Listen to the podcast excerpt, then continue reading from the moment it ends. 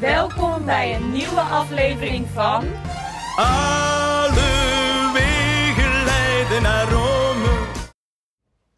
Welkom in de Sixtijnse kapel. Vooraf eventjes iets. Maar Waarom fluister je? je mag hier niet praten. Ik mag hier niet gidsen. Dus je moet heel stil zijn. Maar ze hebben toch gewoon oortjes in? Ehm, we staan in een kapel. Deze is genoemd naar de opdrachtgever, namelijk Paus Sixtus IV. Hij was paus in de tweede helft van de 15e eeuw. En hij liet de zijmuren van fresco's voorzien. Ja, en aan de ene kant zie je zes tafereelen uit het leven van Mozes. En daar zal ik jullie straks meer over vertellen. En ik ga jullie vertellen over het leven van Jezus. Die voorstellingen tussen Mozes en Jezus corresponderen met elkaar om te laten zien dat het leven van Mozes uit het Oude Testament al een verwijzing is naar de komst van Christus in het Nieuwe Testament. Sixtus IV liet ook het plafond doen. Hij liet het helemaal blauw schilderen, als de hemel. Dat ook duidelijk te maken, verfde hij er ook sterren op. Maar wacht even. Nu kijk je naar boven en je denkt: sta ik dan in de verkeerde kapel? Nee. Nee, dat sta je niet, maar een of andere vandaal, bij ons beter bekend als Michelangelo, is later over dat blauwe plafond gaan heen schilderen. Dit is trouwens ook de plek waar de verkiezingen van de pauze zijn. Dus als de paus komt te overlijden, is in deze kapel de verkiezingen van de paus. Maar eerst het verhaal van Mozes en Jezus. we lopen eerst naar het schilderij van Mozes toe. Dat is het schilderij waarin je in het midden een engel ziet. De fresco's aan de ene en aan de andere kant zijn dus van Mozes en de andere kant van Jezus. Deze fresco's staan parallel, omdat die voor beide het begin is van hun belangrijkste daden. We beginnen eerst met Mozes, de tocht van Mozes naar Egypte, het eerste fresco vanaf het laatste oordeel. Dus kijk goed, zoek naar het schilderij waarbij je een engel in het midden ziet en je ziet achterop zie je een soort berg. Heb je hem gevonden? Top. Op het eerste schilderij is de tocht van Mozes naar Egypte afgebeeld. Mozes was 40 jaar geleden naar het land Midjan gevlucht, omdat hij een Egyptenaar had gedood. Na deze 40 jaar moest hij teruggaan om het volk Israël te bevrijden van de Egyptenaren. Mozes met zijn familie, die zie je vooraan, die onderweg zijn naar Egypte. Onderweg wordt Mozes nog aangevallen door God, omdat hij zijn zoon niet heeft besneden. Nu hij de grote verantwoordelijkheid heeft om Israël te bevrijden, moet deze nalatigheid eerst worden rechtgezet. Rechts zie je dus hoe Mozes' vrouw Sipora hun zoon besnijdt. Auw! We gaan nu naar de andere kant, de verhalen van Jezus. Het eerste fresco vanaf het laatste oordeel, de doop van Jezus. Dus draai je maar om en loop naar de andere kant. Ben je er? Ja? Heb je hem gevonden? Sta je ervoor? Op het schilderij hier tegenover is de doop van Jezus in de Jordaan door Johannes de Doper te zien.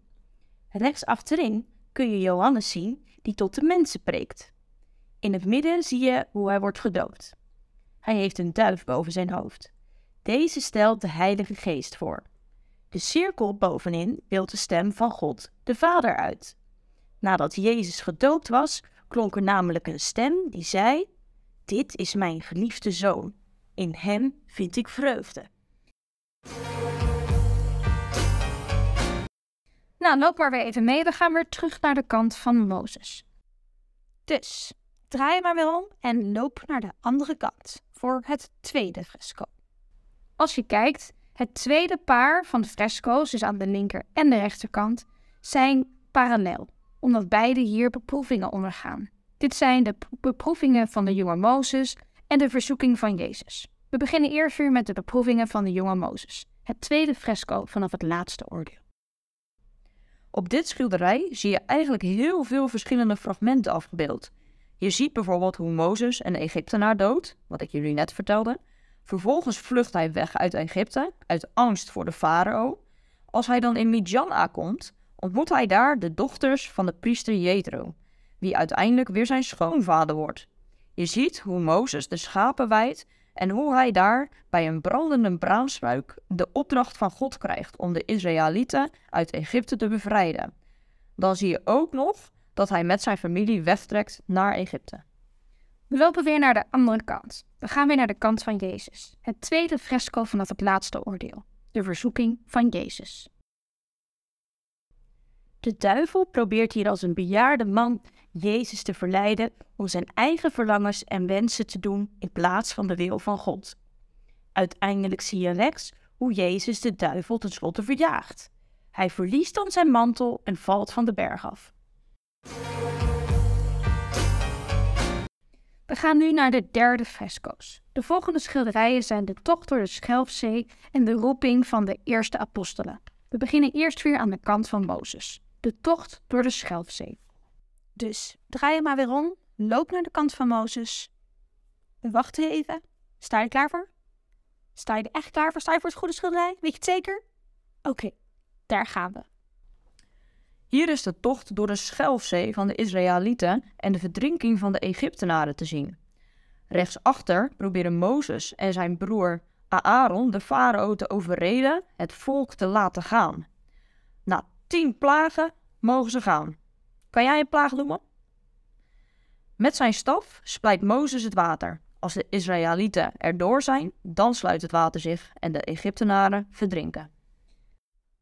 Oké, we draaien ons weer om. We gaan weer naar de kant van Jezus, naar het derde fresco.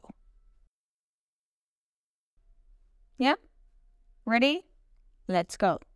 Het derde fresco vanaf het laatste oordeel. De roeping van de eerste apostelen. Op dit schilderij worden de eerste apostelen geroepen. De roeping van Petrus en Andreas is in twee stappen afgebeeld. Linksachter zie je hoe Jezus hen aanspreekt, terwijl ze hun netten uitgooien om te vissen. Vooraan zie je nog eens dat Jezus hen aanspreekt om hem te volgen. Rechtsachter zie je ook nog dat Johannes en Jacobus worden geroepen. De volgende schilderijen hebben als centraal thema de roep om gehoorzaamheid aan God. Het gaat dan om Mozes met de tafelen der wet en de bergreden. We beginnen eerst weer met het verhaal van Mozes, het vierde fresco vanaf het laatste oordeel. Mozes met de tafelen der wet. Hier is de overhandiging van de tafelen der wet te zien. Mozes kreeg van God de opdracht om de berg Sinaï op te klimmen. Toen Mozes boven was, kwam God in een wolk naar hem toe en gaf hem twee stenen tafels met de tien geboden daarin gegraveerd. Terwijl Mozes op de berg is, maakt het volk een beeld van een gouden kalf. Niet die wij kennen om een film te winnen, maar dat kunnen ze aanbidden omdat ze vinden dat Mozes te lang wegblijft. Als Mozes dan weer beneden komt en het volk met het gouden kalf ziet, gooit hij stenen kapot. Dat zie je linksonder. Mozes straft dan het volk en gaat opnieuw de berg op. Hij krijgt dan twee nieuwe stenen tafels. We gaan weer naar de andere kant, het verhaal van Jezus. Het vierde fresco vanaf het laatste oordeel. Dus, draai maar weer om. Oh, kijk uit voor die toeristen. Ja, ho, pas op. Oeh, volgens mij is er iemand stiekem een foto aan het maken. Dat mag helemaal niet, hè? Uh, maar sta je ervoor? Daar gaan we. De bergreden. In het midden zie je Jezus, die de bergreden uitspreekt tegen de menigte. Rechtsonder geneest hij een melaatse. Zo, Demi, dat was een uh, korte, kort maar krachtig. Dus we gaan weer op naar de andere kant. Loop je mee?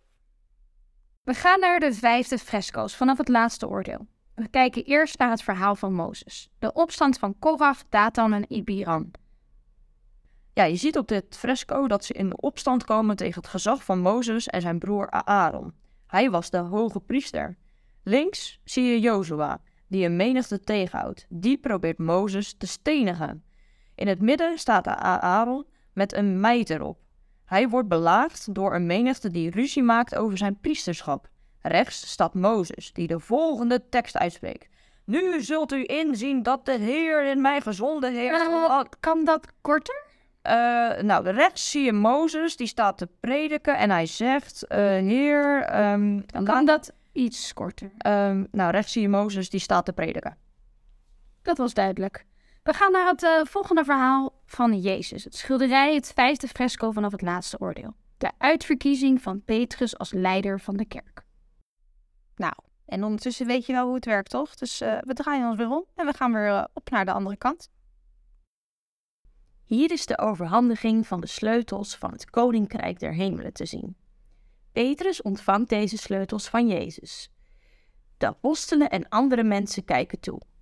In de rechtse groep staat ook Perugino zelf en de architect van de Sixtijnse kapel, Giovanni Dandocci. Door katholieken wordt dit gezien als de instelling van het pauschap, waarbij Petrus dan de eerste paus is.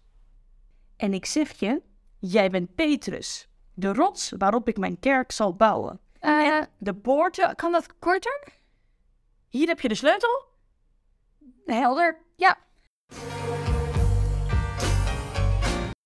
We gaan eh, verder met de zesde fresco's. De laatste twee fresco's. De laatste daden van Mozes en het laatste avondmaal van Jezus. Gaan over de dood van beide personen. We beginnen eerst weer aan de kant van Mozes.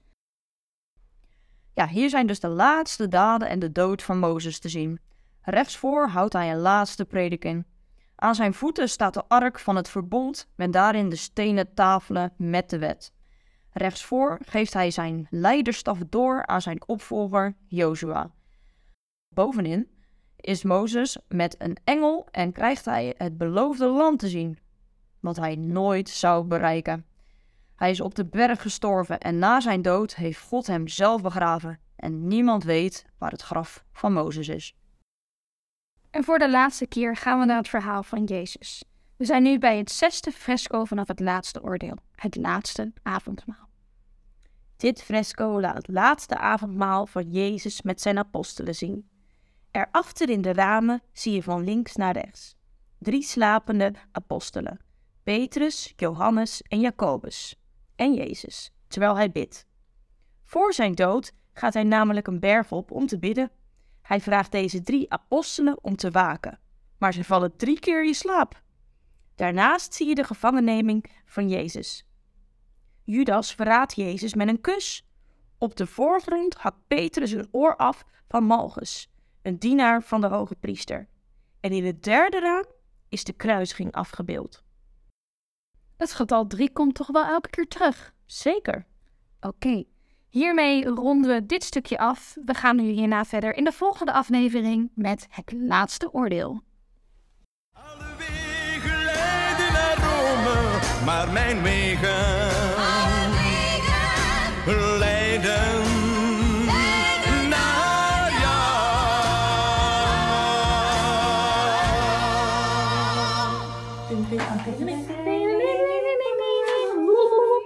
kind of